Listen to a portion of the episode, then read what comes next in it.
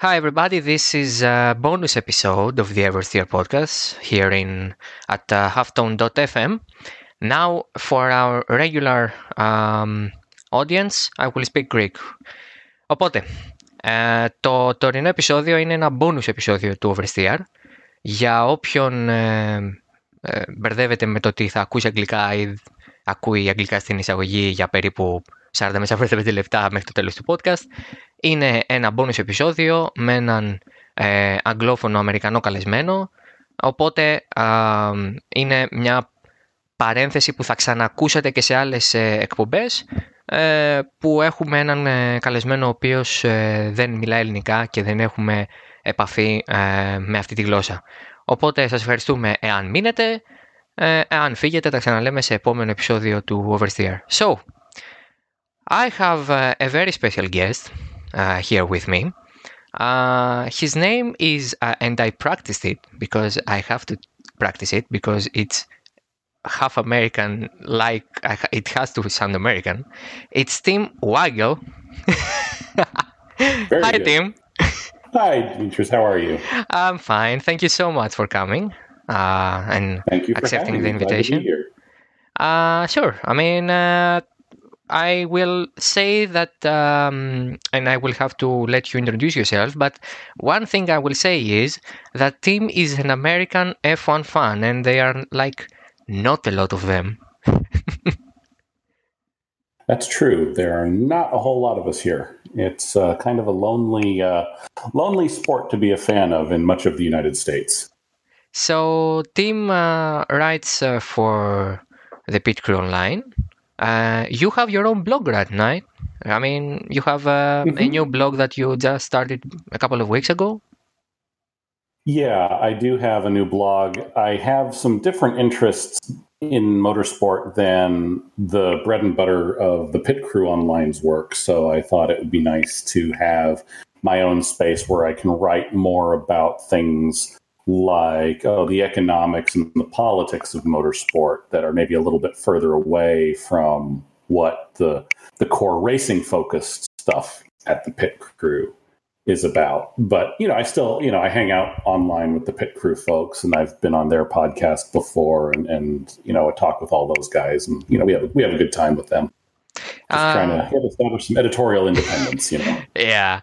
Uh, we will also leave uh, the according uh, links uh, down in the notes because we do have podcast notes. So I will ask you after the podcast to send me the links from the blog and all the stuff you write and uh, participate in, in order for people to have the actual chance to read you and hear you. Uh, and your your day job is not actually covering motorsport or F1, right? No, I am a database administrator. I work for a company that does uh, telecommunication services, and I am a senior administrator for the SQL Server platform at uh, at my my company. So I work a lot with data, uh, a lot of IT stuff. which is not something that you know uh, i my day job is actually f1 journalism but your your day job is completely different. So one personal question before we start uh, with the podcast topics. How do you manage being a motorsport fan and having uh, a voice in two different sites and your own blog and all that stuff and actually doing your day job? It's really just a matter of making the time. I enjoy, yeah, I enjoy my work fairly well, uh, but I try to keep hobbies and interests outside of it Mhm. because I know a lot. You know, I know a lot of people who their entire, especially in the United States. I don't know how prevalent it is in the rest of the world, but I have a lot of people, especially in my professional circles, that are you know a lot of their spare time they spend doing professional development things or writing about data things. And there and there's nothing wrong with that having having an interest in in what you do for a living and you know fair play to them. But i do try to keep some interests fairly far away from my uh, from my work because it helps just keep me balanced. Mhm. and it's it, it my my background academically is in the humanities. I have a, a bachelor's degree in Asian studies. I did my thesis work at uh, Colorado College on the Shugendo religious sect in Western Japan. And so my my academic background is not in technology, and then I was in the uh, master's degree program at the Josef Korbel School of International Studies at the University of Denver in international relations, where my focus was on non traditional international security. So I have a fairly wide yeah. humanities background. I, I, sort of wound up doing data work by accident, and, and it turned out that I liked it and I was good at it, and it pays well. So yeah, you know, it was kind of a win all around. But it's definitely not, uh, you know. Uh, so journalism and, and Formula One motorsport in general, very much a hobby. I would love to someday be able to make some money doing it and actually support myself with it, but that day is a long way away. yeah, but you know, you were a pretty interesting um, podcast um, host uh, slash candidate because uh, podcast uh, yes sorry not host uh, slash candidate because um, you really I've read your pieces uh, we we worked together for a while before I had to stop because uh, my day job here in Greece is a bit uh, demanding. But uh, mm-hmm. I I used and I still I used to read about your stuff your stuff um, when we work together. I still read whenever you uh, upload something. It's been a while, but I will wait for your next uh, next article. Um, yeah, sometimes real. Sometimes life takes us in interesting places, and we can't always devote the time yeah. to things that we would like, for sure. Which is, but now I'm very glad.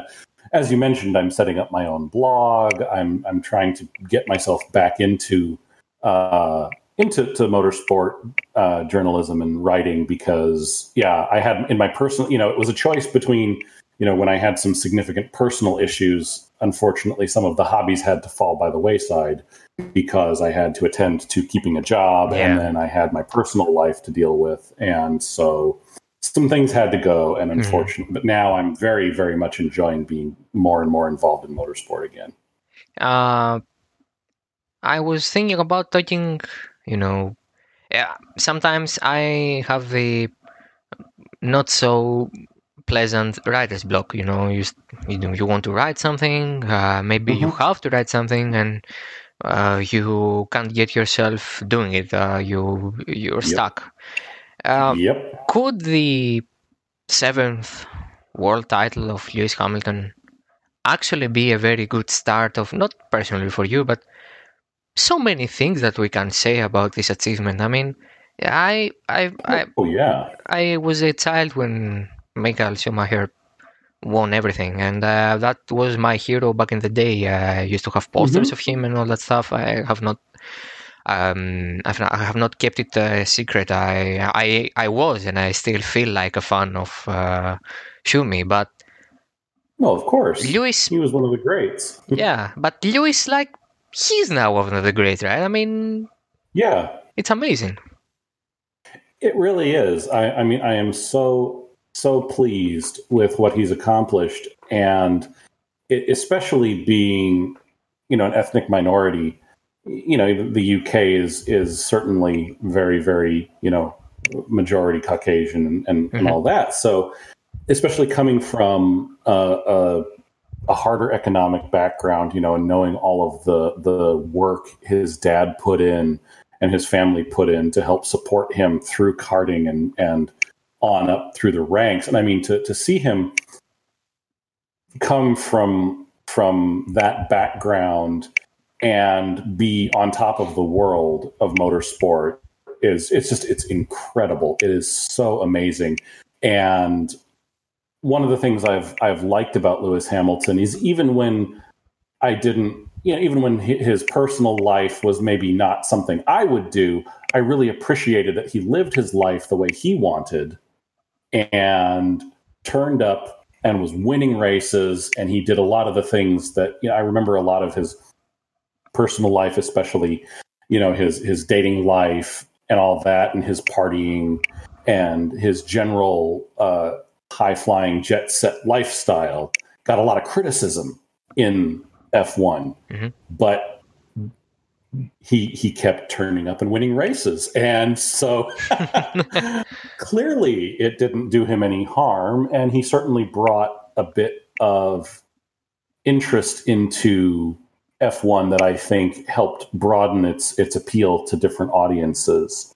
But yeah, I mean, he really is. I mean, he's he's amazing to watch on track, and watching him over the past you know ten years or so that I've been really paying attention to F1. Watching him over that time grow and mature as a person and as a driver, eh, it's it's been great to and now that he's up there among you know having seven times world champion i mean wow. Yeah. And and yeah. you know hats off to nico rosberg for taking one year out of the middle of that. I mean and that that he would be an eight time world champion maybe right or you know so so you know my hat is definitely off to rosberg but yeah i mean it's it's just been a privilege to watch hamilton in in the new era of of f1 and I think too, it's it's good to see Hamilton embodying this era, especially because of the technical changes in the hybrid era. A lot of people, although it's funny being in being in my mid forties myself, I, I see a lot of people saying, "Oh gosh, you know, Formula One was best during X time," and you look at how old they are, and you realize that maybe that was when they were a teenager. Yeah, and so every you know, we all like things that that happened during those formative years. But for me, it's really good to see um, Lewis Hamilton defining this new era of F1. And I am very much a fan of not only the racing on track, but I love the technology. I am perhaps rare in that I think the hybrid era is awesome. You know, I love yeah. just how technical and complex these cars are and he seems to master it. I mean, uh, he he's yeah. like he's speaking to the car. I think the last time he didn't um, finish a race, as of the time of recording, at least, because uh, it may take uh, some weeks to upload it. But um, as of after the Turkish Grand Prix, Hamilton hasn't had the DNF for the past three championships he has won.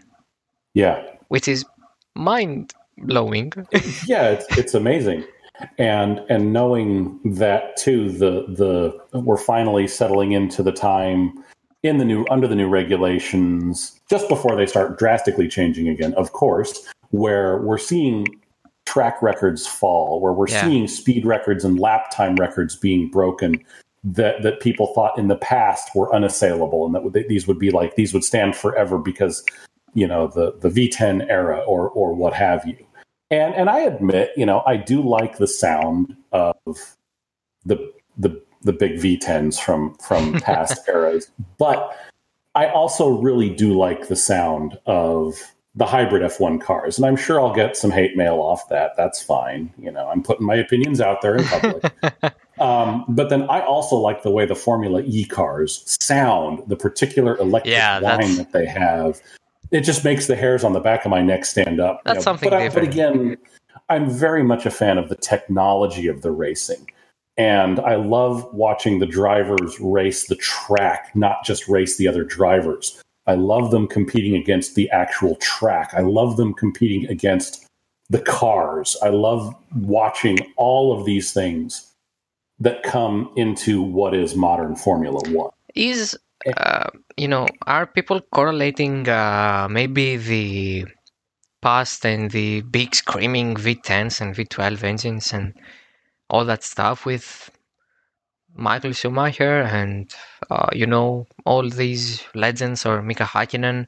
You mean? Yeah. I mean, you know, maybe um, that's something I try to wrap my my head around because I'm too young to actually understand the um, affection they feel towards this era, uh, which I was either re- really young to understand or not mm-hmm. even born uh, yet. Uh, I mean, in Greece, for example, Ferrari and Schumacher are like the the combination, the best. The uh, they cannot be um, uh, you know, the no one can beat them in ever. Like in the next 100 years, no one will ever beat in their minds this combination.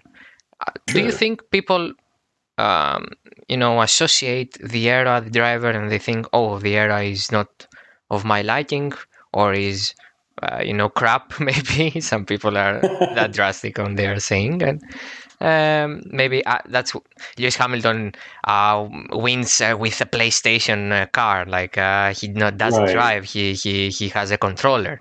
Uh, the real men were back in the day when Ayrton Senna or Alain Prost or Nigel Mansell or Michael Schumacher. Do you think this is actually something people do, correlating the driver, the era, and like if the driver, if the era is not of my personal liking, the driver is not good at all. Yes, I think people absolutely do that. And I think to a degree it's normal human behavior because as we get farther and farther in time away from those days, we forget the things that would make us annoyed with a driver's performance in a given race, or we forget reliability issues that may have had us, you know, shouting at the television. Um, And so as as as time goes by, just like we do this, you know, humans just do this. We've done this for since time immemorial, where oh, the, it, it it becomes the good old days. And I think in twenty years, when people look back on the hybrid era in F one, Hamilton will be revered in that same uncritical way by future generations or people who are, you know, just now uh, becoming interested and aware of motorsport and Yeah. Formula One in particular. So I, I think that, that that it will be if you know if if we come back in you know 2040 if we if we sit down in 20 years on you know November 21st 2040 and see okay what do people think of Hamilton now you know and and you know we, we, we should set a reminder to come back we may have we may have a different out- perspective. I mean, uh. I fo- I did find um, a YouTube clip from um, a season review from the Greek television back in the day in 2001, actually, and um, people in Greece l- came to learn F1 from maybe the start of the 90s, but in uh, 2000 2001 um, a big greek channel tv channel uh, actually purchased uh, the rights to broadcast f1 on free television. And uh, people uh, that's i think that's why ferrari is uh, so revered here uh, in uh, in greece. Uh, because uh, we started watching f1 back in the day. And uh, that's that's really that what you said was really uh, something that maybe instinctively I thought that when you you you distance yourself when you you're like 10 or 20 years away from that i i watched that review clip and uh, i watched the different races and all that stuff because you know in a review in one hour you you see all the season coming by your um, your eyes. And uh, i'm like yeah i can feel like i remember myself watching this as a very young boy and i feel something uh, different watching it. Different than when i'm watching f1 right now. If i watch the 2020 portuguese grand prix or the emilia romagna grand prix i don't feel Yeah. the same thing. So people really do that. But it's not fair to lewis. I mean as you said he has really uh, redefined so many things in F1. He uh, he he's a black um, F1 driver, which he, he, and he's just the second one actually. Uh, an American was the first one, Willy T. Ribbs. Um, he, he he's so rare. there's there's a household name for you, you know. Everybody Yeah. knows him, right? Yeah. No, but no, yeah, right. Nobody knows who that is except Yeah. for hardcore stories. No, yeah. no. I mean, maybe black F1 fans, Mhm. uh, some Americans like you, and enthusiasts, of course, uh, like uh, myself or uh, other journalists in all over the world. Yeah, because we just came about and uh, you know we didn't wait for the Netflix documentary. We have read about him or something like that. So yeah, basically, uh, Hamilton is in. He, he's he's dominating. Um, his domination, in my personal opinion, is not different that the domination we used to watch uh, from uh, Schumacher or Vettel at the start of the previous decade, Mhm. 2010 and 20 to 2013. But you know, yeah, people are really, I think, people are very easily dismissive of uh, one's accomplishments sometimes. Which is and it, it, Yeah. it, it is it's it's funny because when people talk about how oh you know Lewis's dominance is boring now. I mean yeah they, they sure didn't mind when uh, Red Bull was winning every race. You know they sure didn't mind when Ferrari was winning it. yeah, So it's like okay guys you're you're. you it'll be it'll be so, like yeah it's something where, where as time passes this will this will flow back into that golden a that golden era of, Yeah. of motorsport where all past days go to eventually Yeah. we will yeah, forget all the we'll forget all the negatives and we'll just remember the good things and i think yeah that's okay sometimes yeah. It's uh, as you said uh, at the beginning. Uh, it, it's part of human nature in some aspects, uh, and you know, um, you you are a- you are a motorsport fan, and um, you you are an experienced you have an experienced eye because um, having having watched um, F1 and being uh, an American F1, I'm sure you you have been watching or you have watched or your social cycle has watched the big American racing uh, series like uh, Indy, IndyCar or NASCAR Mhm. or yeah because here um, well uh, that's a bit dismissive from my end and stereotypical but um, in Europe we don't uh, we think NASCAR is for the hillbillies and uh, IndyCar is for those who don't have enough talent for F1 which is well generalizing.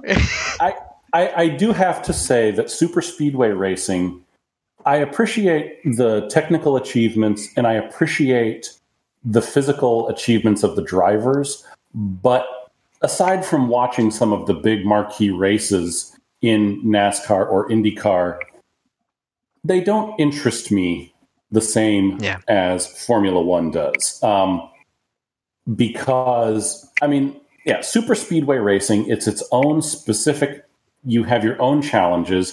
You have to set your cars up a certain way. You have to, you know, you, your practice, your mindset is very, I think, somewhat different. Um, and but watching the oval track for a couple of hours doesn't doesn't do it for me. It doesn't excite me in the way that like the IndyCar road races, the road or the circuit tracks, yeah or you know Formula One or IMSA or you know the World Endurance Championship or even a lot of other lower level smaller motorsport series Yeah. that race on on street circuits or just a traditional more traditional circuits. You know, I, I appreciate their technology. I appreciate that you know a stock although I don't, you know I appreciate that stock cars are engineering marvels just as much as an F1 car is, and that the Indy cars. I mean, I think the joke is to me has long with among my social circle been that you know the Indy cars look like Gillette, the razor company, has made them because they just get more and more little aero elements. So it's like you know they got a marketing partnership with Gillette to do Yeah. the aero work. Um, which is not fair. I mean, it's a dismissive thing and it's unkind because they put a lot of effort it, it, Because- it's, but it's its own special technical discipline that just doesn't it doesn't excite me as much. Yeah, and engineers have souls too in IndyCar. Yeah. and feelings, and they get hurt. Yeah, Right, and and and it's one of those where I can say I can I can I can make joking criticism. It looks like uh, a disposable razor blade. Yeah. But on the other hand, if you asked me to make one, could I do it? nope. No, I could not make an Indy. I could not make the aerodynamic setup for an Indy car, but then I also could not make a razor blade either. So Yeah, here so- I am making fun of things that are completely outside my abilities. well, well, I mean, you're not the first one, you're not the last one, and oh, uh, I know. I'm certain, I'm certain that you know it's uh, it's all part of uh, the joke, and uh, you know, Formula One really is desperate to grab uh, to grab the American audience's uh, attention. Uh, the Miami Grand Prix was a very big and I don't know ambitious plan, and uh, Yeah. I don't know if you know the latest um, on this, but uh, um, uh, some residents from the Miami-Dade County, which is the the one that uh, will encompass the uh, circuit, the street circuit mm-hmm. in Miami, uh, filed uh, some of the residents filed a lawsuit that said that the circuit should not be uh, constructed there because um, uh, first of all uh, it's racist because uh, most of the residents around the circuit are minority um, Latinos um, mm-hmm. the Florida the Florida uh, non-Caucasian people Latinos uh, maybe right. from Cuba or Puerto Rico black people mm-hmm. Uh, So yeah, they they think that it's racist because they will not be able to go to the grocery store, which is yeah. Uh, I mean, it's not racist. It's actually inconvenient, and yeah, uh, yeah. but they try to make it. You know, they try to fight the the residents. They try to fight the only people that support the Miami Dade race, uh, F1 race, are the big uh, corporations and uh, mm-hmm. for a for a limited time Miami Dolphins uh, the NFL team and the right uh, yeah because it was uh, going to be around the um, Hard Rock Stadium and all that stuff.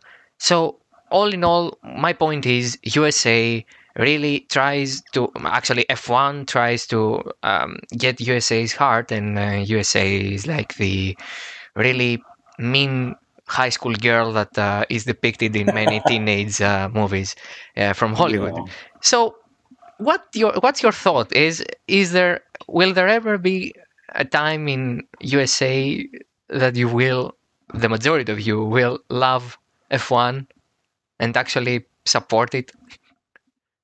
That's a great question. I I don't know. I don't think so because it is a very European series. Simply not only because of of course the the a lot of the races occur in Europe, but they also occur in other parts of the world, but it has a very European to to Americans, it, it seems yeah, it's very very European. You know, the rules and the structure and the governance and the race control and the roots, everything. It just it just yeah, the roots of it are very different. You know, I mean, NASCAR in the United States famously got its root had its roots in bootlegging and just you know these guys who were running alcohol in during prohibition yeah. would buy these cars and soup them up and to outrun the police and so our our traditions here around motorsport are definitely a bit different. And F1, I think, suffers a bit from Bernie Ecclestone's real push to make it a very elite thing. Um, I recall a few years back when when social media was really becoming a powerful marketing tool for a lot of things. How Bernie essentially said he did not care what a 20 year old thought about F1. Yeah. And he did not care what they were saying on Twitter and Facebook about Formula One because that wasn't his target demographic. His target demographic is older, rich men who buy Rolexes. And he was very upfront that for him it was all about the money. And um, that attitude gets noticed, I think, and it it it, it, it, where where we have sort of a snobbery associated with Formula One. I mean, I don't know if you're familiar with the the wonderful movie Talladega Nights. Yeah, I the Legend of Ricky Bobby. You know, look at how the French driver's character was portrayed. Yeah, and of course, it's an exaggeration. It's a caricature. It's taken to an extreme degree. And Sacha Baron Cohen was just brilliant. It's a hilarious movie, and I love it. Of course, but like all good satire, it exposes a truth. And there is definitely a perception of F1 among a lot of Americans as being a very fancy, elite European thing. Mm. And um, now that doesn't mean, of course, that we don't enjoy the hell out of it when it's at Circuit of the Americas in in Austin, or you know, a lot of us will watch the yeah when it was at Indy. Um, but yeah, we we certainly enjoy the U.S. Grand Prix. I love you know Canada, Mexico, anything in Your time zone. Yeah, yeah. when I don't have to get up at 2 a.m. to watch. Yeah, That's exactly. thing, you know? yeah, but uh, think of my side when uh, I want to watch an NBA show a game and uh, I have to stay up like uh, 3 a.m. in the morning watching LeBron dunking on innocent people. So basically, basically, lives uh, is not good when time zones interfere. But right. You And- know- and uh, uh, yeah. continue your thought. Complete your thought. but uh, so I think that that some of it definitely has an image issue, and further the direction. And I know this has gotten a lot of of discussion, in, in particularly in the UK press, uh, because that's where you know the pit crew folks are mostly in the UK, and so I certainly have much more insight into the mindset of the motorsport community there. Yep. But the way Formula One is moving so far away from broadcast television and into specialized, expensive cable packages, because and then because that does take it away, it does make it harder to watch. Yeah. and especially. But I have the same problem here because if I wanted to watch uh, DTM, if I wanted to watch the German touring cars, I would either I would have to find a way to get around the issues around the commercial rights holders in the United States because the rights holder in the US did not broadcast races live. They did not broadcast races on both days of a race weekend. They only broadcast the race on Sunday, and there was a significant time delay. So technically, they could say, yes, we carry the Deutsche Tourenwagen series, but no one can actually watch it. And that's one of the problems with F1 here. There are far more homegrown options that are much easier to watch. And if the new, if you know, Liberty Media and whomever has stakes in F1 wants to to penetrate the American market more, they're going to have to compete a lot more in terms of offering the races And on a- exposure. at a t- an exposure and providing them at times that people can watch. And the problem is, though, that there's always going to be something local running that they can they can Mm. show. Yep. Or they can show the time delayed Formula One, where in the era of social media of and instantaneous communication, there's almost it suffers almost from this. Well, we already know what happens. We can catch the the quick recap before NASCAR yeah. you know we can catch before the IndyCar race. We can see the little highlight reel from the Grand Prix. So there's certainly um, some some trouble around that, and I think you know a, a few years back when you know in the inaugural season with Liberty Media. When they had the boxing announcer at Circuit of the Americas, the you know the the, the Let's Get Ready to Rumble, and Yeah. I'm ashamed I had the guy's name in my head 30 seconds ago. Oh my God, yeah. Uh, I- he's I- so famous. He's actually so Yeah. famous. Uh, and I remember We'll a lot of now. Americans, a lot of Americans Michael Buffer. love. Yes, thank you. A lot of um, my my fellow American fans, we loved the lead up to that U.S. Grand Prix Oh, you did? because it, it was so American. It was ridiculously American. I mean, I could take or leave the flyovers and the military and the prayers and the invocations and all that, you know. But having him, even even you know, even as, as he messed up some of the drivers' names, Oh, you know, he did. it was, but but just having a very American presentation. It was it was cheesy, it was corny, it was cliched, and it was amazingly fun for us So, and I think yeah. there's a certain amount of that that, that that the rights holders could do. Not to, and, and it's important that they not take away from the substance of the racing. It's important also a big factor in American sports is the television ads, the commercial breaks. You know, you miss so much when they cut to commercial. Oh, yeah. So Oh boy, I hate you for that because I try to watch an NBA game and uh, it's like in in Europe the game is shorter. First of all, it's Mhm. 40 minutes instead of 48, uh, and other than that, you have TV timeouts. Like what? Mhm. I mean, stop! Like don't don't try to. Uh, powered by Dimitris Bizas uh, workshop. Dimitris Bizas, your best workshop ever in Texas or uh, I don't Right. know uh, Mississippi or Missouri. I don't care. I really don't care. I'm I'm from Athens, Greece. Uh, my groceries come from a supermarket near my. I don't care. Just stop. So, right. but we take the the feed that the NBA gives uh, to everyone here in uh, we have uh, coverage in Greek television. I don't uh, I don't steal. I'm not uh, I don't uh, illegally stream NBA, although I used to, but now I don't for legal purposes. I do not. Sure. Uh, if any Yeah. lawyers, if the legal office of NBA listens to this podcast, first things first, thank you. After than that, I do not illegally stream, and uh, yeah, we take the and that's a, a huge thing uh, that we really complain, and I totally get your end uh, of the argument that oh, you don't appeal to the American audience, and I have to tell you, uh, without being dismissive, or um, I don't want to offend you, but we found the Michael Buffer announcements the most American in the worst way thing ever. We hated it. We Oh, actually I hated it. understand.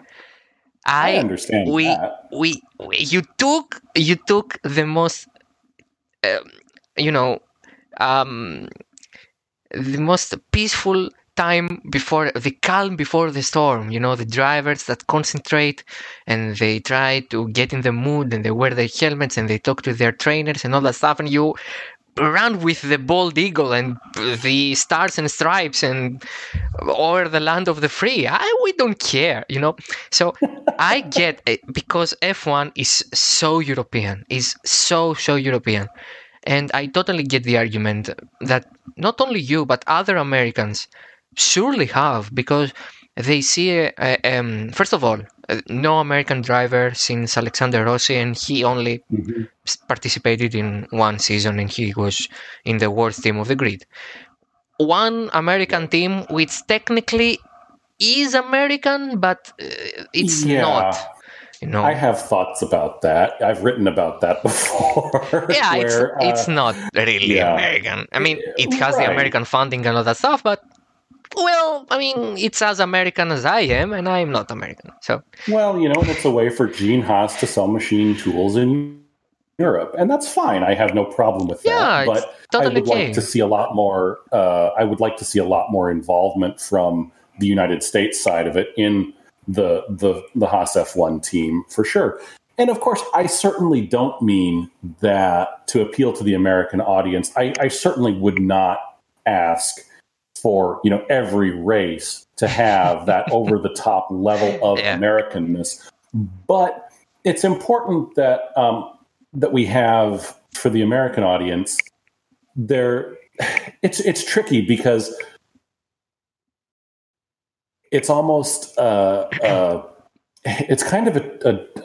a I'm trying to articulate, but it's because not a lot of Americans follow F1 they have there's to. a lot of explanation that they Yeah. on the American feeds, like when when NBC was the rights holder, they had to do a lot of digressions and they had to do a lot of explanation Yeah. because not many people know that. But the problem, of course, is for someone like me who follows F1 very closely, a lot of these digressions and explanations and beautiful, you know, nice little cutaway shots of the host city and little explanations about the host country.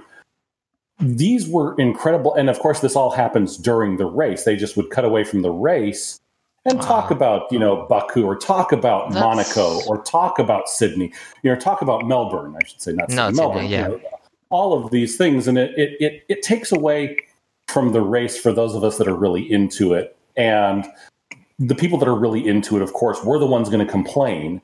And so, Yeah, they were like, how do you? I wonder what's the it's race. a really, it's a really tough balance to strike, and I don't want to minimize how difficult it is to take a, a, an international sport that hasn't traditionally been popular somewhere and present it in a way that will satisfy both the enthusiasts and the casual viewer. It's not like like you know as we call it soccer, as the rest of the world calls it football, Yep. where you know you can go to Walmart here and buy a soccer ball and learn to play soccer. Because you know football here has taken on an you know it's it's growing in popularity. There are you know major league football team, Major League Soccer, is, yep. is a fairly popular sport now. And a lot of that growth was more organic because a lot of people just started playing soccer when they would watch the Premier League or whatever and say, hey, that looks kind of cool. Yeah. And so kids start, and, you know, kids would start playing soccer and it becomes a more popular sport from the ground up. Yeah. Whereas with motorsport, that's a little harder to do you because of the incredible yeah. investment in, and infrastructure required to support it.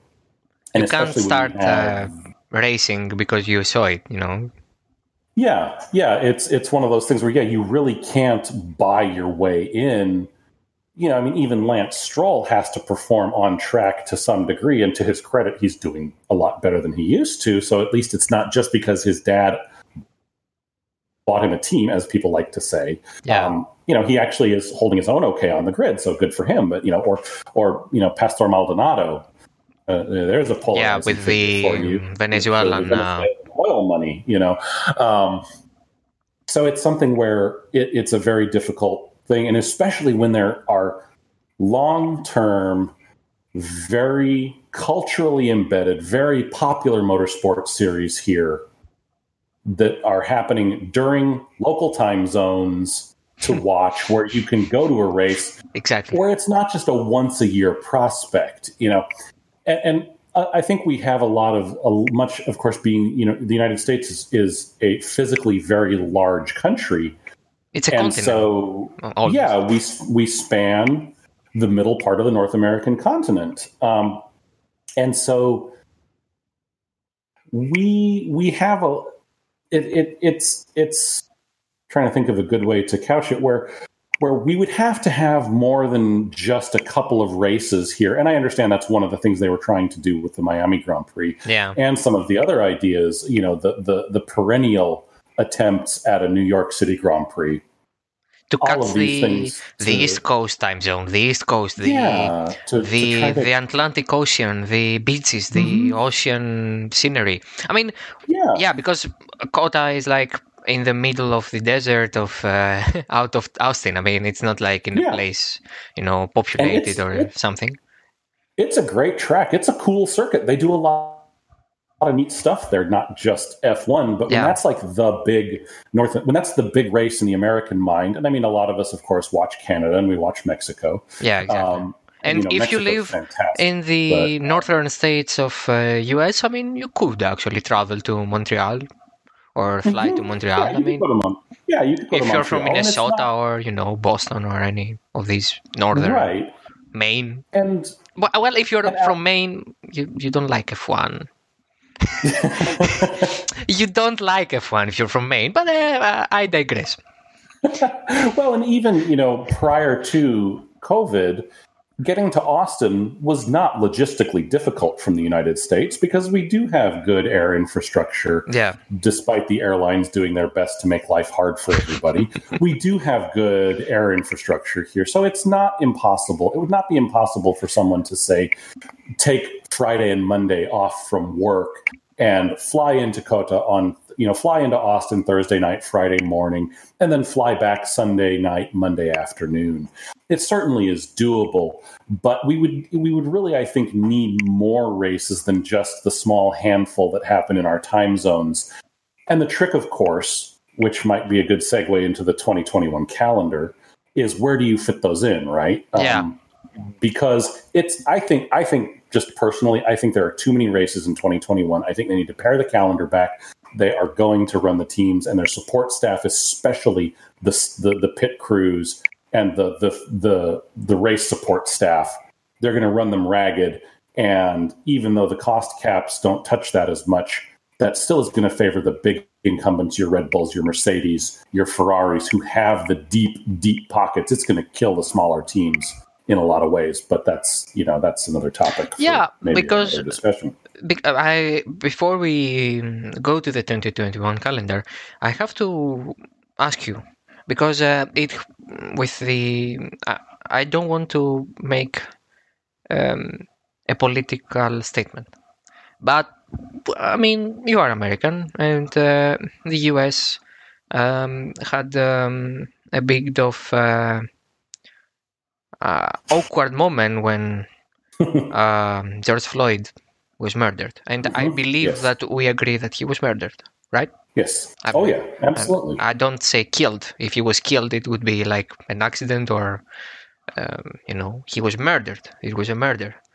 So yeah, I agree with that. when the BLM movement um, really took the US by storm, and uh, we saw that actually even the outside world, the European audience, saw that NASCAR had a very weird affiliation with the Confederacy and the Confederate flag and Mhm. the you know you as of, as of right now you live in the south you live in the very Right. very south in alabama uh, so Mobile, Alabama. Yep.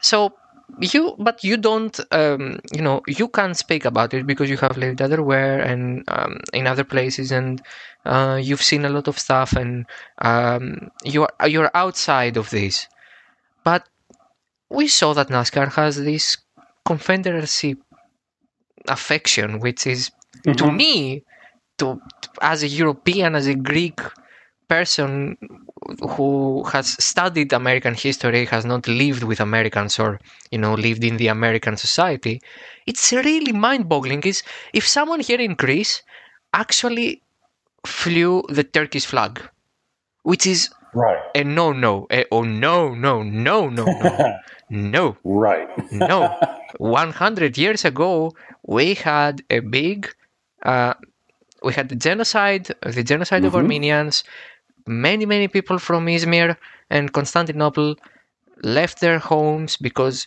the neo-turkish government wanted them so we don't like turks we don't like them Right. anyway we were 400 years under their suppression uh, in the ottoman empire right.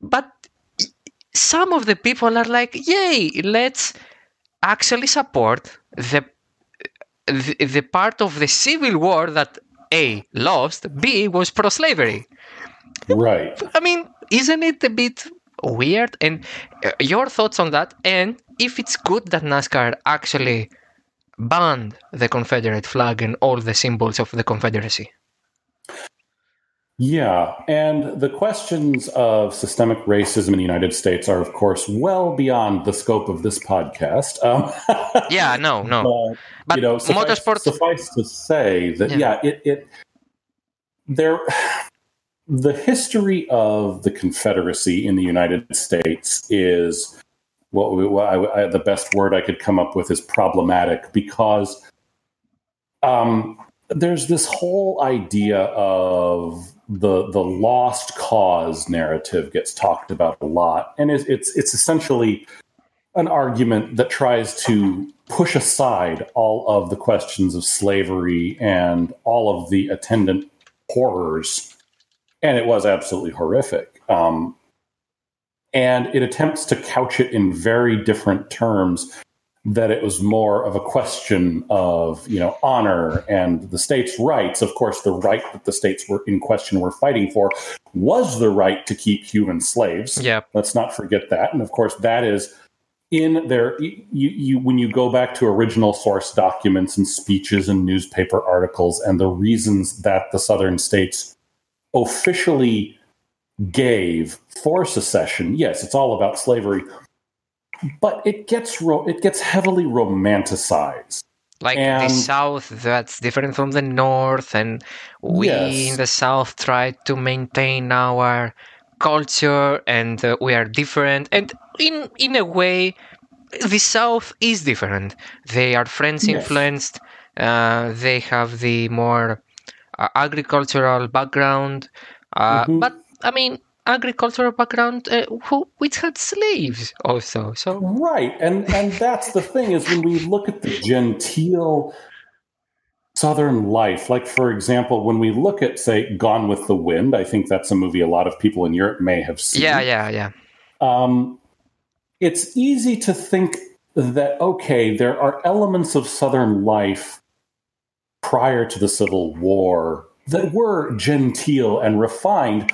Well, okay, Yes, but the gentility and refinement was built on the backs of human slavery. So Yeah. these genteel things would not exist apart from the horrific oppression and slavery and and you know we can talk about how yes the poor whites were treated fairly poorly by the rich whites as well but the fun part of course is that the poor whites were not slaves Yeah, you know they were free men, and that's Yes. and that that whole thing is romanticized and um, expressed in a motorsport uh, yes uh, And the- category, the- and that's really weird. That's what that's what really And- makes me think that NASCAR did well to ban the Confederate uh, the Confederate uh, symbols and the flag and all that stuff. Yeah, I agree that it was absolutely the right thing to do. And I will admit that I have not looked into attendance figures at NASCAR races, um, particularly because, of course, COVID has complicated everything dramatically. But I would be willing to bet that the attendance did not suffer too terribly much from banning Confederate symbols. Um, I think that a lot of the people who claimed that they would never watch NASCAR again Yeah, did no, like a lot of people who say I am never doing X again, and then maybe didn't do it for a week, but then very quietly went right back to it. yeah, no no, one was looking. yeah, yeah.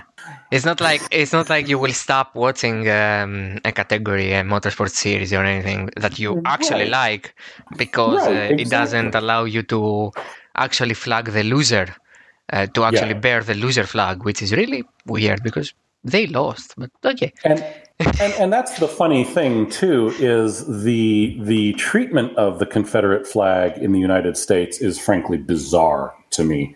Um, It's and, and so much of it, I, I could I could talk at great length about it. But one, it's not the actual flag of the Confederacy. It, the, the the actual Confederate flag was different. Wait, But this is for what? This is a um, newer version The- or something? No, the most common version of the stars and bars would, in fact, be the Confederate Navy Jack. So Ah, it, was, all it was- it was not the actual flag of the Confederacy. Okay. So when people talk about you know heritage, not hate, it's it's like okay, let's let's unpack this. But no, it's like so why aren't you flying the actual why aren't you flying the actual Confederate flag? Were your ancestors in the Confederate Navy? If not, then what are you doing? You know, and It's you- you even can more weird. These things, it it, it it it is so weird, Demetrius, living here. I love my family is from Alabama. My mom's family is from Alabama. I have deep roots here in this state, and I love living here in so many ways. Um, there are things about it that drive me absolutely crazy. um, I'll just leave it at that. Um, So, okay it's- then, it's not, 2021. it's, it's not an uncritical. Let's just say it's not an uncritical acceptance of where I live. Yeah. so, uh, 2021 calendar and um the possibility of everyone being spent by December uh, next year. Um, first things first, I, we, we have to say that it's a bit far fetched that they will actually do 23 Grand Prix. I think uh, with the COVID pandemic um, not being uh, halted and even the vac- with the, the vaccine or the vaccines. Uh, ah, by the way, uh, uh, side uh, sidebar. Did you know that the Pfizer CEO is Greek? I did not know that. L- yeah, so uh, it's it's a joke. Everyone uh, in Greece we say wherever you wherever you go, every rock you pull up, there's a Greek uh, hiding because we we are everywhere. Let's admit it. I mean, we are we have a wide diaspora. Uh, Oh, yes. Diaspora is a Greek word. Right. uh, so yeah, in uh, USA and uh, Australia. So Pfizer has a CEO that's um, I believe um, he's Jew, uh, but uh, Greek Jew, of course, and uh, he was born in Thessaloniki, and then he moved uh, to USA to study, and then he went on with his life there. And that's a, a sidebar because I wanted to say I want to say it and I want to see your reaction. And you were like, oh, really? Okay. Here in Greece, when we learned it, the half of us were like, oh, come on. It's He's just Greek. He's not the god. And the other was like, see, Greeks are the best. Greeks find everything, and of course, the anti-vaccine guys are like, or and girls, of course. I do not discriminate; they are both equally stupid. Uh, they are like, oh yeah, of course. He's not Greek, he's Jew, you know? They're like, side end of sidebar. So 2021, even with the vaccine and the uh, the some of the remedies that we have found to actually help those people who have had the coronavirus uh, and they have contracted it, we I don't think we will be able to have a 23 Grand Prix calendar. But even if, let's say we do, it's a bit on the very much oh my god stop it side of things. Because first things first i do not approve the saudi arabia race at all. Mm-hmm. not even a little.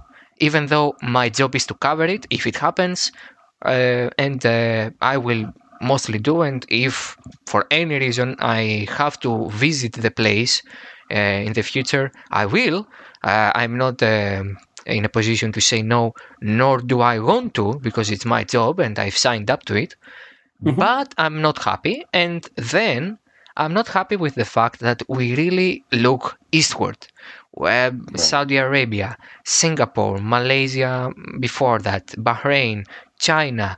I, I do not uh, include Japan or Australia because they they were there before uh, mm-hmm. many years uh, before any of the other um, Asian rounds because Saudi Arabia, Bahrain, Abu Dhabi are all Asian. They are, of course, Arabic countries, but they are Asian. Right. They are Middle mm-hmm. Eastern. Um, it's really mind-boggling. And when you look at the Western Hemisphere, which is Canada, USA, Brazil, uh, Mexico, you're mm-hmm. like only four, only four, like only America is like uh, the US, uh, of course, I mean, is like 50, 51, 50, how many states? 51? 50. 50? 50 different countries. it's 50 yeah, different countries. Part, yeah. Like, get a race there, not something that tries to be a race, because Miami Dade tries, but it will not succeed, most likely. Yeah. Uh, try to do it because I my personal thought is like, okay, China is five um, hours um, ahead, uh, so I have to wake up early. The other Asian races are mm, in a good distance from me, but for you, it is absolutely atrocious and mm-hmm. the European rounds for Americans, they are horrible. And then 23, and they can't find a place in America. Go to Indy. I mean, uh, they can't go to Indy.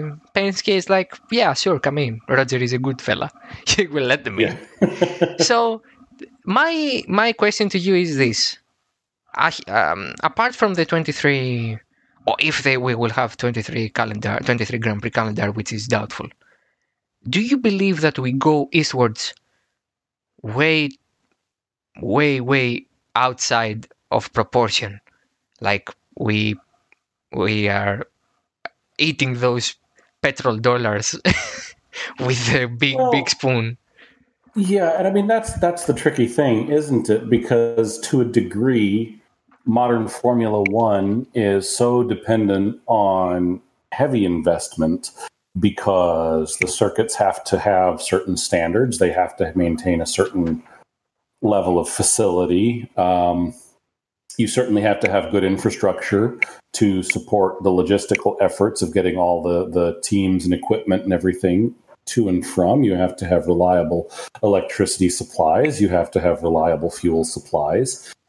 And and in countries that perhaps have are have been only recently would consider themselves developed, or, or in, in the developing world, you're typically not going to get this level of development or investment without a certain amount of hardship. And I think the, um, I feel like there is a, certain amount of chasing the money. And because, you know, of course, as, as as we know, Bernie Ecclestone's philosophy was essentially, well, as long as the check clears, I don't care. Um, he he was very much about who has the dollars. Or euros or pounds or whatever currency you want. You Yeah. know, who has the who has the cash? Who has the mullah? And yeah, exactly. and so this this is a, a a good question. And on on the one hand, I think that sport is important. I think motorsport is something that has a very broad appeal. I think that most people you're you're, you're going to find an audience anywhere Yeah. for motorsport because to a certain percentage of humans, it's just really really cool. You know, we love the cars going around. We love the noise. We love the speed. the the spectacle. We love the speed. There's so much about it that's just really neat. Um, but unfortunately, uh, th- there are no countries on the 2021 calendar without at least some human rights problems. And there, I think the argument that Saudi Arabia and others have been attempting to, as Amnesty International says, sport wash their reputations. And this is not, but this is not merely a problem for Formula One. You know, look at uh, football. FIFA is, you know, I don't even need to say anything more than I just say, hey, look, look what's going on with FIFA, right? You know that that whole What nightmare- Yeah, it's a big, uh, it's, it's a big question, you know, and and it's it's tricky because I do think I have kind of an interesting perspective as an American though because I I've lived in Japan. I've I've you know I've lived overseas. I've studied international studies. My my academic background is in Asian studies, and my I did a lot of graduate level work on international relations. Yep. So I definitely have a broader perspective than a lot of Americans, and so I see that that it's a tough question to answer because on the one hand I do think that everybody deserves to have a chance to be entertained. I do think that that it's not a bad thing to have sport, but the trick then becomes when you have oppressive regimes using sport to buff their international image, that gets really really tricky.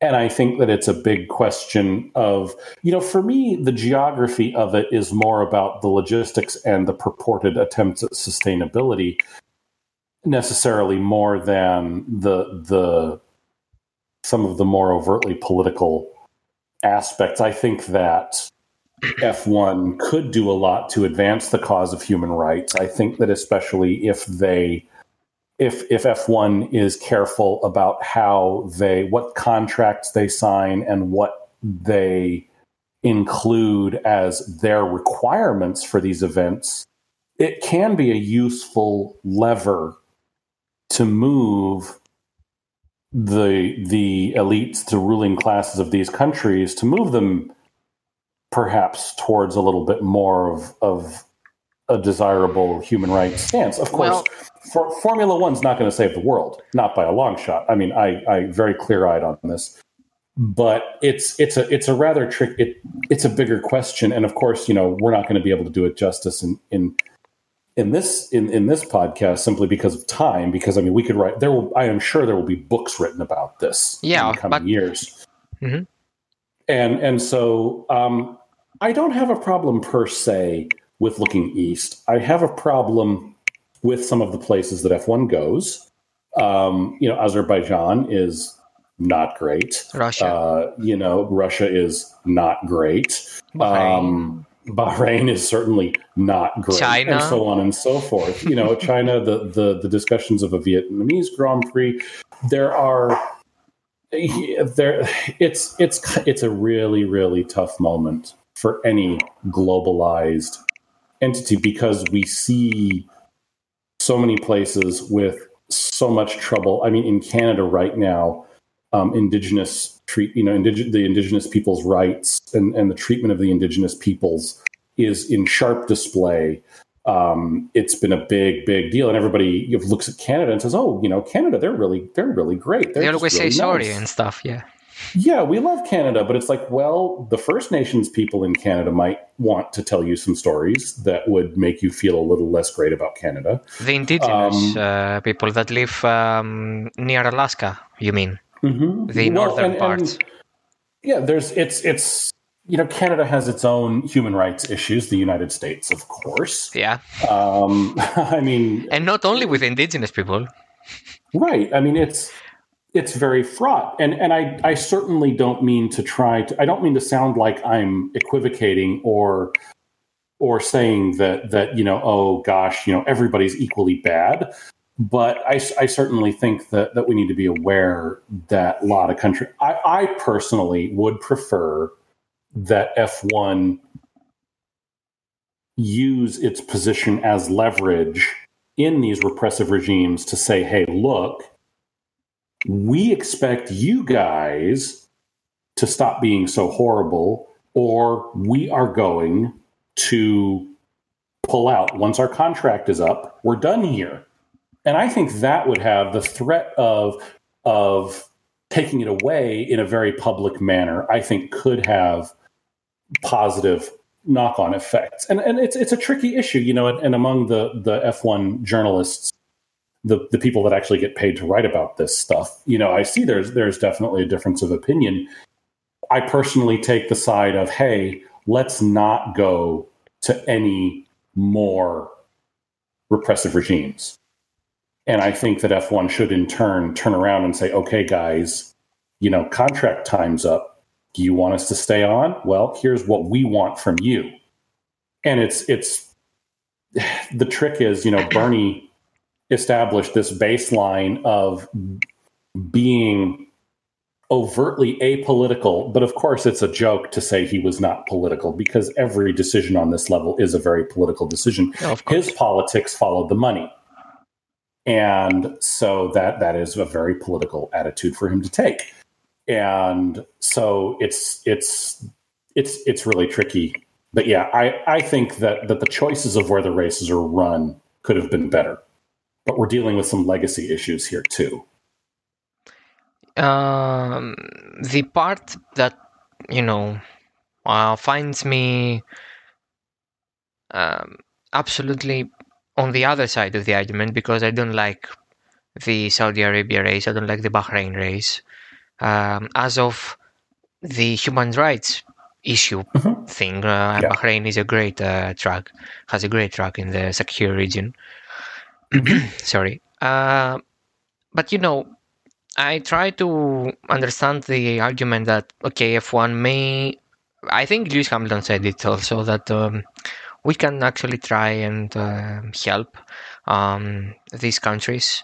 But um, the the Saudi Arabia um, um, example is something that I have studied a lot because of the sports aspect of the Vision 2030. Because mm-hmm. Saudi Arabia, of course, if no one, I'm sure you know, but uh, if someone from the audience that listens to us doesn't know, Vision 2030 is. Uh, well, self-explanatory. It's the vision of the sorry, the Saudi family, the King Saud uh, family, uh, to actually westernize, if that's even a verb, um, the Saudi Arabia society, and they are um, um, well image to the rest of the world and the investors that well they know the the um, Mohammed bin Salman, the crown prince and soon to be king, does really know that oil and natural gas, um, well, it will run out. And uh, Saudi mm-hmm. Arabia has to produce money because, uh, well, mm, when you have money, you want more. No one wants less money. Even when you don't have money, you want more money.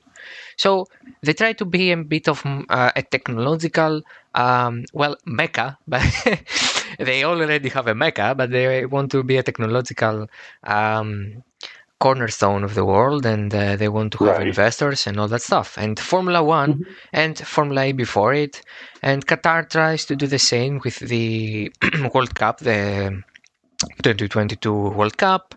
Uh, and rest assured, China wants to have a better image to the Western world. No one wants to know about the Uyghurs and the Muslim right. minorities.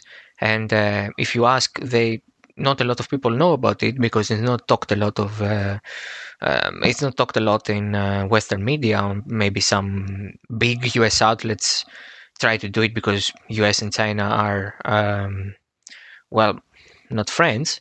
But uh, yeah, so every country that has F1 really tries to project an image to the world that's close to the Western stereotype. And I'm sure that uh, a lot of people will say, well, Western is Western, Eastern is Eastern.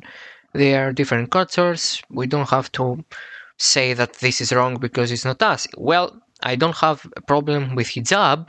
I have a problem when you hit someone and you hit someone because it's a woman, because he's uh, Right. or she's uh, um, LGBTQ plus uh, um, a member of the LGBTQ plus community, um, uh, or uh, you know happens to be Christian or atheist, uh, atheist. Right. So that's a problem. I don't have a problem with the hijab or the Muslims or the, you know, no one has, no one should have a problem. Or the Chinese uh, or the communist Chinese regime, which is a quasi democracy, quasi communism.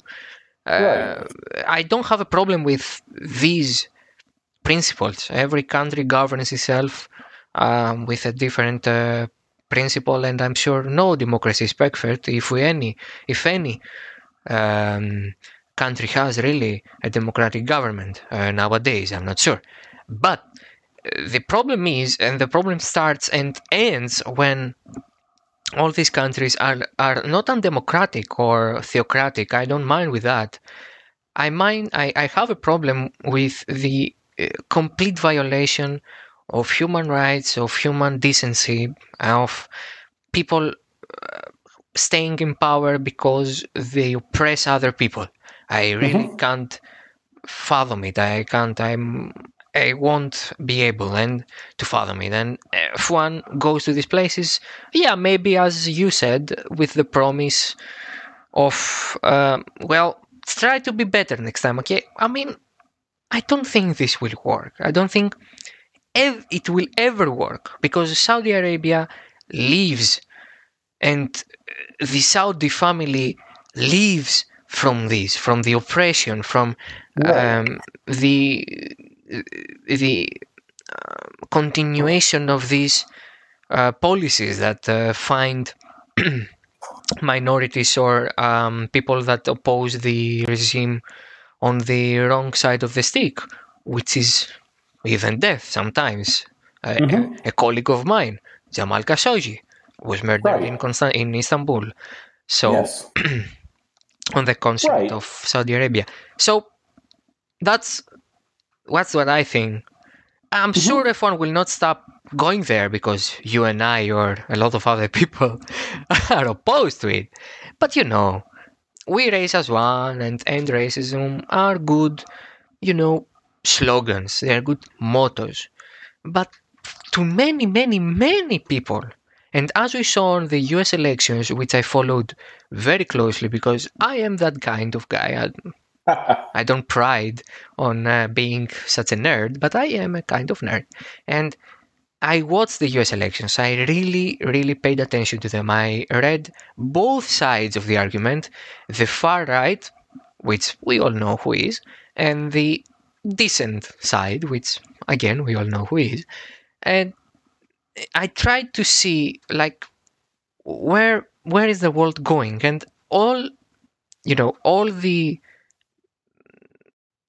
uh, all the uh, issues that F1 tries to touch are to some people are life and death issues. Uh, the end racism to a black guy from uh, Atlanta, Georgia, is is is is not a motto. Is a way of life. Just stop being racist to me. To me, a, a white Caucasian, white Greek citizen of Athens is nothing. And racism. So what? I haven't been subject to racism ever in my life. I will not ever be, maybe, uh, unless I go to a post-apocalyptic universe where bald white guys are well not accepted. But which is me. But you know, it's so mind-boggling that F1 we know we race as one and racism, yeah, but you know the right. the the the countries that you visit are not they do not support this message. So yeah, maybe you know the 23 calendar won't happen. Maybe Jeddah won't happen. Uh, Vietnam won't happen, uh, as we know. Um, and my question is if the to go away from the discrimination and the politics or you know the human decency stuff, not politics. Uh, what do you think uh, will be the uh, fourth race that right now is an empty slot in the calendar? Do you think it will be some one of the races that uh, we actually saw this year as uh, you know outliers? Maybe Germany, Nürburgring, or Istanbul, or Portimao. Yeah, I I mean if if I had my wish on that, honestly, that slot would stay empty because the calendar is just too full. Um, but if we had to have a race, I would really like to. I mean, I thought that uh, you know Portimao was was just so fun. I would love to see that, but I you know I would love to see Germany represented because it is it is definitely a, a legacy F one place. You know, whether it be you know Hockenheim or or, or the Nurburgring. Um, there are things to love about both tracks, you know, but I would love to see. Yeah, Portimao was just so fun. It was such a good technical track, and the drivers obviously enjoyed it so much. It would be fun to see them back there. Um, but yeah, it's it's. Uh, I mean, if I had if I had my my wish, the the teams would get that week off because they're already they're going from Australia to Bahrain to China, and then you know the next cat the, the the next race on the other side of the to be determined is in is in Spain and then we're in Europe for a bit and then oh we're across the Atlantic and then oh we're back across the Atlantic. And then we're going to putter around in Europe a little more and then we're in Russia and then oh we're back east again in Singapore and Japan. And then oh hey we're all the way back in the Americas. And then oh hey we're all the way back in the Middle East again. Middle East, and yeah. well why why don't we have the? We used to do the Canada and US uh, rounds back to back. Um, I think um, on the start of June. Why don't we do it now? Is it because uh, Texas is a hot mess in June? Well, I think that yeah, having uh, having been in San Antonio, not Austin, but having been in San Antonio in June, yeah, the first part of June tends to be pretty nice, but it rapidly gets very uncomfortable. Um, some of it, you know, but then again, uh, I think that there could be attention paid to making the calendar geographically a little more consistent. Making and sense. where, right. To make sense and to not be. We talk about sustainability in motorsport. You know, F1, of course, talks about its commitments to sustainability. But then I look at where the races are, and you're right. It just geographically, it's, it, it doesn't make sense. It's dumb. And I realize this is more a result of, oh, hey, uh, this country wants to have a race. When can we fit that in? You know, it's like, oh, we got a couple of weeks over here. Oh, we got a couple of weeks over there. And so it wasn't necessarily made. The calendar, I don't think, was developed over time with any sense of good flow. You know, I think it was, it just kind of grew organically unsupervised. And now we're in the mess we are where we're crossing oceans for you know Brief. reasons that probably made sense once upon a time but don't they don't align with a lot of things such as sustainability you know reducing our carbon emissions uh, being comfortable for the teams i mean at least when when we have a lot of the races in europe it is much easier not not easy but easier for the teams to at least maybe get a day at home yeah. You know, the, the, the support staff can at least go see their families once a week.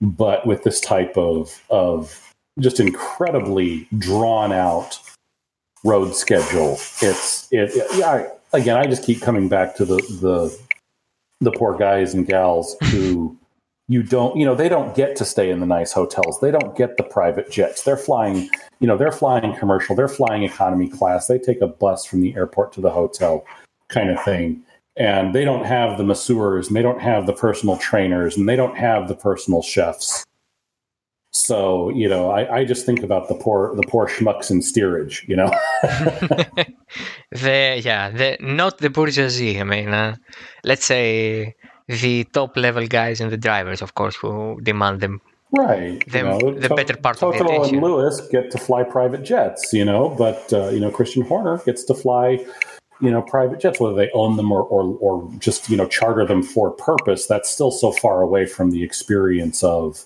the staff yeah know? of going to business class uh, or economic class and actually traveling there as a part of your work, you know. Uh, or Right. worse, in Europe, driving from race to race, because in Europe, you know, uh, Right. the the Germany, uh, Austria, France, Italy, Belgium part of the calendar really can be driven, not flew with uh, an airplane. So right. Yeah, It's it's it's something where, for heck, in some parts of the U.S., that whole calendar that would just be an afternoon's road trip. You know, Yeah. that far along.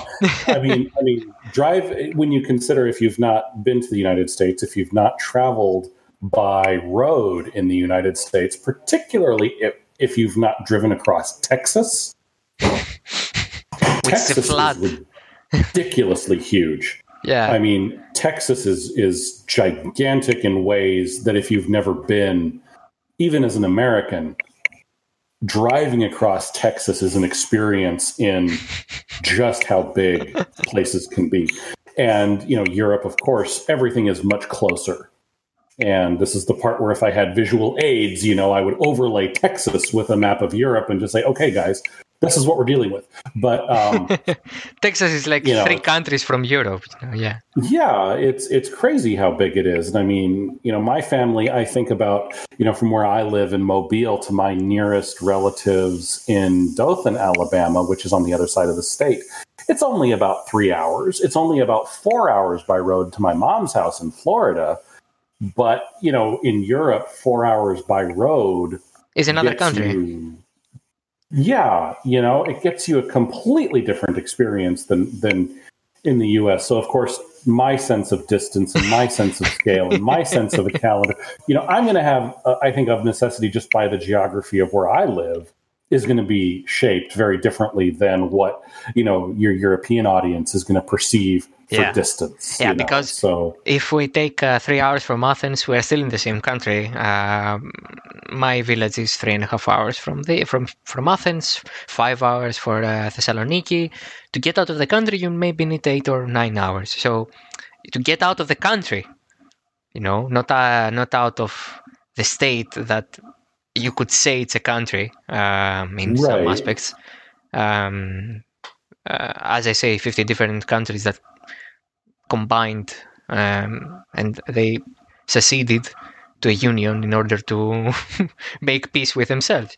But you know, sometimes F1 really doesn't make sense, and it's driven by money and all that stuff. And Right. driven by money is the 2021 grid. Uh, so we can. This is the last so, part, yeah. the epilogue of the uh, podcast. This this particular episode. So okay, we know that Lewis will um, uh, sign a new agreement. Uh, Lance will sign a new agreement as well with uh, soon to be Aston Martin. Uh, what else? Uh, we we got a, a pretty covered grid. Tsunoda, Yuki Tsunoda, the Japanese uh, driver from F2, will get the seat in Alpha Tauri. But uh, actually, do you call it Alpha Tauri or Alpha Tori? Do you? you? I usually will pronounce it Alpha Tauri myself. Oh, something Um, in between, Yeah, in your typical American accent. Right. Yeah. I don't. I don't. You know, I certainly don't speak Italian, so I can't flavor it with the good, you know, Italian flavor. no, no, that, no. uh, It's it uh, it's it's pretty. No, no. I mean, a Tauri. Um, it's um, Greek. Um, it's Stavros. Well, right. I know the the word does originally, yeah, come It's- from the Greek. Yeah, it's but, so uh, for us. alpha, It's, of course. Again, it's you know nice Greek words. Yeah, I should I should be smarter, but I use I I I I, I, I was, Alpha, I was alpha. along for many years. I should you know, but but again, because it was Toro Rosso, you know, it, it comes out of it Italy. So I keep you know I Alpha get stuck in that sort of Yeah, you're- Italian mindset. Yeah, you're going to say it like that, yeah. uh, so yeah, you know, so. But I mean, uh, heck, you know, should I say Alfa Romeo? You know, should I say, you know, Alfa Romeo like they would say it in the, the French or German speaking parts of Switzerland, since it used to be Sauber? You know, how do I how do I manage that? I don't know. I'm an American. I don't know Haas. these things. Haas is pretty self-explanatory. Haas. It's H double A S. Haas. you know, it's very Californian. It's very Kannapolis. Uh, where is Kannapolis? Is it California? Yeah. No. No, Kannapolis is in. Oh gosh, Isn't it in California? I'm. It's no Can- Kannapolis is on the East Coast. Um, Are you sure? Okay, so let up. me no, let me look out for it, and uh, I will tell you. North Carolina. North Carolina. Nah, it's not. It, our has headquarters in North Carolina. Mm-hmm. Yep. What? That's so not cool. I used to. Oh my god! Yeah, Kannapolis, North Carolina. Yep. North Carolina? Like Yep. seriously? Yep. Two good things And from North not- Carolina then. not- Michael Jordan and uh, Yeah, and it's not only you know in the United States; it's technically in the South of the United. It's it's part of the Oh South. god, yeah. Oh, poor Haas. Anyway, uh, so Alpha Tauri Yuki Tsunoda uh, and Pierre Gasly, of course, uh, he has signed. Uh, so we have um, two, uh, actually in Haas, yeah, two empty seats. Uh, one we presume and we think that uh, will be covered by Mick Schumacher, the son of seven-time world champion Michael Schumacher, um, or or to be to be fair, son of Corinna Betsch as well. You know, he has a mother. it was not like his dad. Uh, it's not Zeus. Uh, uh, his dad is not Zeus. Uh, he, we actually know his mother. So his mother is Corinna, uh, and uh, yeah, and the other seat, it's a bit more open. My sources say that Nikita Mazepin is about to sign, but he hasn't uh, yet as of the time of this recording, which is 21st of November for you, 22nd November for me. Uh, he hasn't signed because he doesn't have uh, the super license points yet. And if he doesn't get them, FIA will uh, step in and the provision they have set up for this year due to the COVID 19 pandemic issues, uh, they will accept um, the participation of a driver who hasn't have uh, the hasn't got the 40 super license points he needs. He has 30. He may get to 40 if he wins a race or gets in the top five, uh, I presume. Uh, and then you have Rob Shwartzman, uh, who is another Russian guy. He's a part of the FDA, the Ferrari Driver Academy, of course. He's a rookie in the F2 category.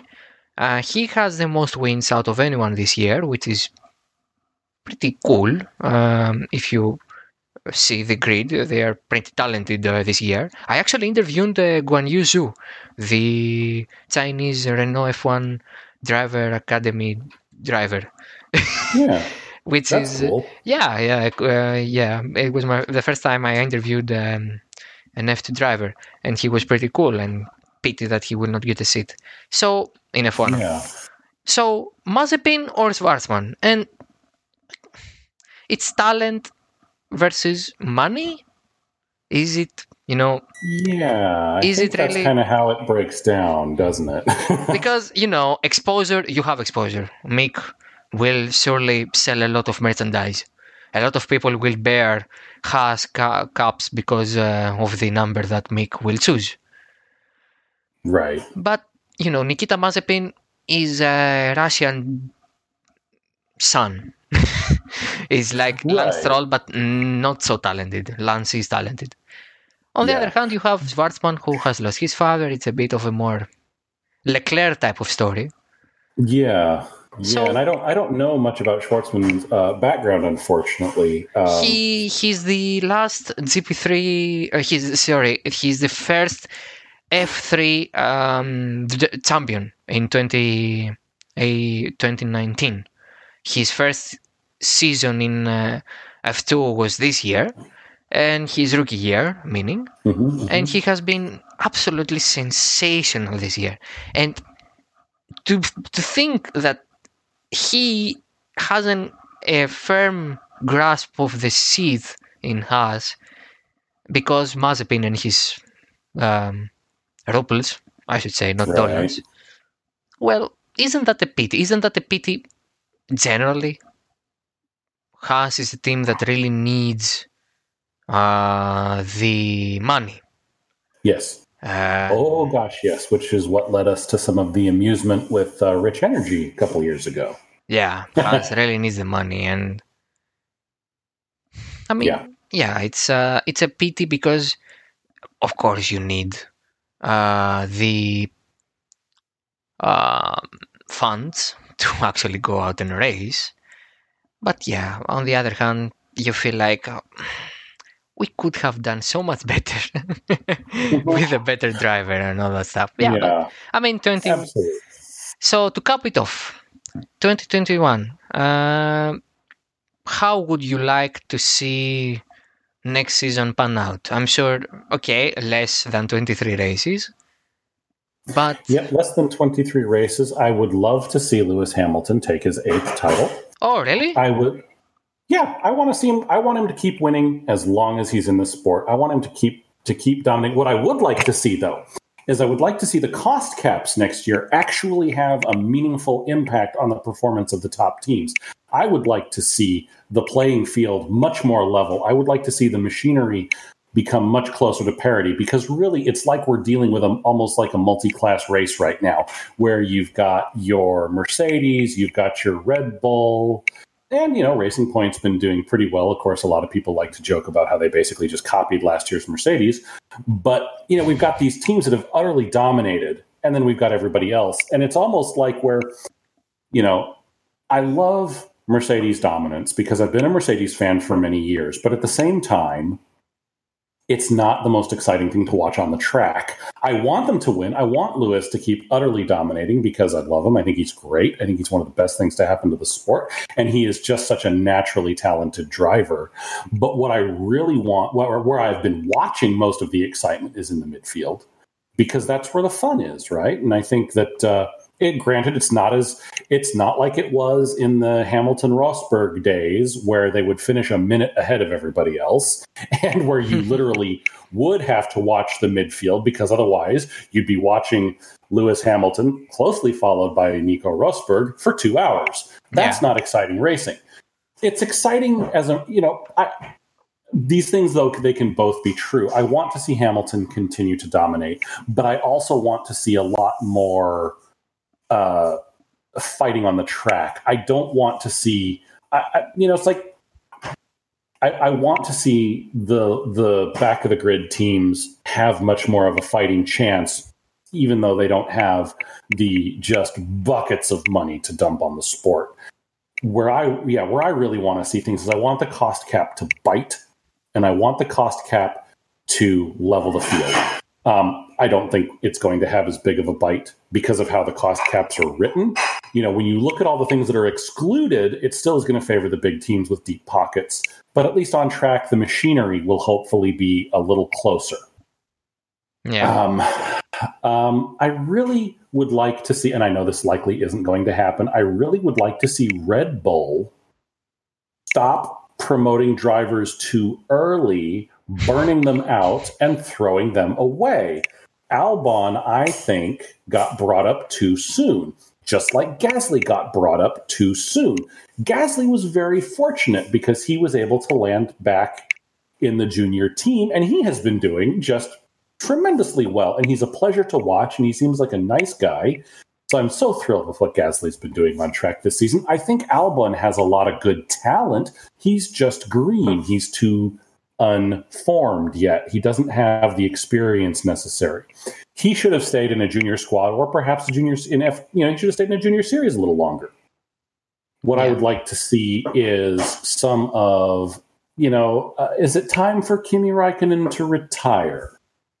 I think yes. He's there. I mean, he's driving, he's delivering, but you know, and I know I'm going to upset all the Kimi fans out there, but I think it's time for him to go because he doesn't seem to.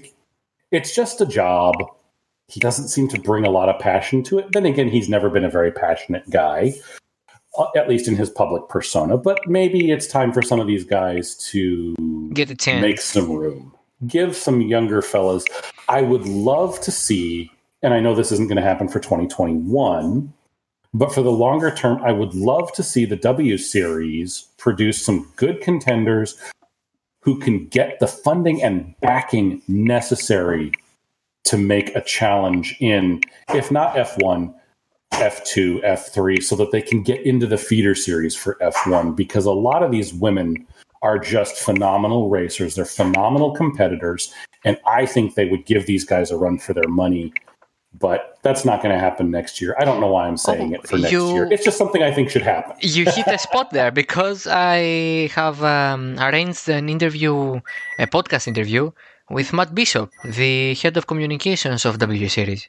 Oh, nice. And uh, one of the things that I will ask him is if he thinks that is the the time is coming um, for a full time woman driver, female driver in F1, not a test driver, not someone who will participate in an free practice one or free practice two session, someone who Right. will go out there for 23 Grand Prix and actually race the other 19 Mhm. um, male drivers, which will yeah. be uh, pretty interesting. So yeah, And you know, I'm a well-off white guy. I don't want to see a bunch of well-off white guys racing all the time. I mean, well-off white guys have done this forever. Um, well, I- there I are would- 19 of them, and one, well, he's well off now because he's earning like 40 million euros every year, but you know, he didn't. he, yeah, well, and I'm I'm glad. To, but but the, the the trick for me is that yeah, it's like Lewis Hamilton is the guy that's not the same. He's not like everyone else, and we need more of that. We need to see new people coming in. We need to see some new blood in the series. You know, it's uh, it's it's. I mean, I'm going to love F1 no matter what happens. It's just like we talked about with NASCAR earlier. You know, it, it's it's the it's the racing series I love the most. They could. Pro- it would. They would. It would. Uh, I mean, just realistically, it would take a lot for them to get me to stop watching. but if they maybe they had to say, "Hey, Tim, we hate you. We hate your guts." And oh well, then I, I'd watch even more just to make them mad. You know. okay, yeah, so so you're that type of guy, right? So, yeah, a okay. I mean- authoritarian streak. sure, yeah. I mean, uh, F1 needs diversity, and as we've previously in this episode mentioned, every little thing that gets forward and gets on the 21st century kind of, uh, you know, Mhm. spectrum, it's it's great for the sport, and every development is great for us as well. Tim, I have to thank you so, so, so, so much uh, for Thank coming. having. This has been a lot of fun. I've enjoyed it greatly. for yeah i mean uh, it's 2 a.m here in greece so i may have to edit it and go have some sleep but uh, it's far greater in your time zone um, it's uh, Yeah, I mean- I'm to eat dinner in a few minutes. You know. you you will uh, i will let Oh, you yes. i will let you do uh, i will let you eat some dinner i will eat some candy as well because it's 2 a.m i am a raccoon but uh, I have to thank you. Uh, it's been a pleasure, an immense pleasure. Um, I always like to talk to people that are not from my country because I get a perspective that it's very valuable to to my um, to broaden my horizons and actually see what's Mhm. out there. And it's not only you're another country from another country, you're from another continent. yes. Uh, so that's been a pleasure. Uh, I hope the audience uh, enjoyed it as well. Uh, it was a bonus episode too. of the. I I'm- mean, yeah, Yeah, I hope that people did like it. And I, I, I have to say, in return, thank you so much for inviting me. It has been an absolute pleasure to speak with you from my side as well.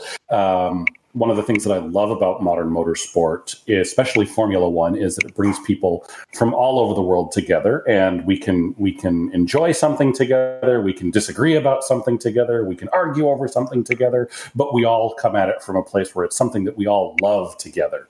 And it's it's yeah, it's been a great pleasure being on today. So uh, after the Thanksgiving, uh, if we could say, uh, which is again a celebration that I do not get. You could have, you know, you could like say, "Hey, thanks," every November 30 or something. But no, you have to slaughter a turkey and actually eat it. Yeah, let, let's. We'll have to talk about national myths some other time. You know, we've all got our own. you But know? I mean, I should thank you, and it was a pleasure. This was a bonus episode. As I said in the beginning, in Greek, uh, it, it is an outlier. Um, he, uh, he, Tim is the first of a lot of uh, bonus episodes that I have in my mind, but uh, he's the first one that uh, uh, I have done. Maybe not the first that will be uploaded, though. I'm so sorry about it.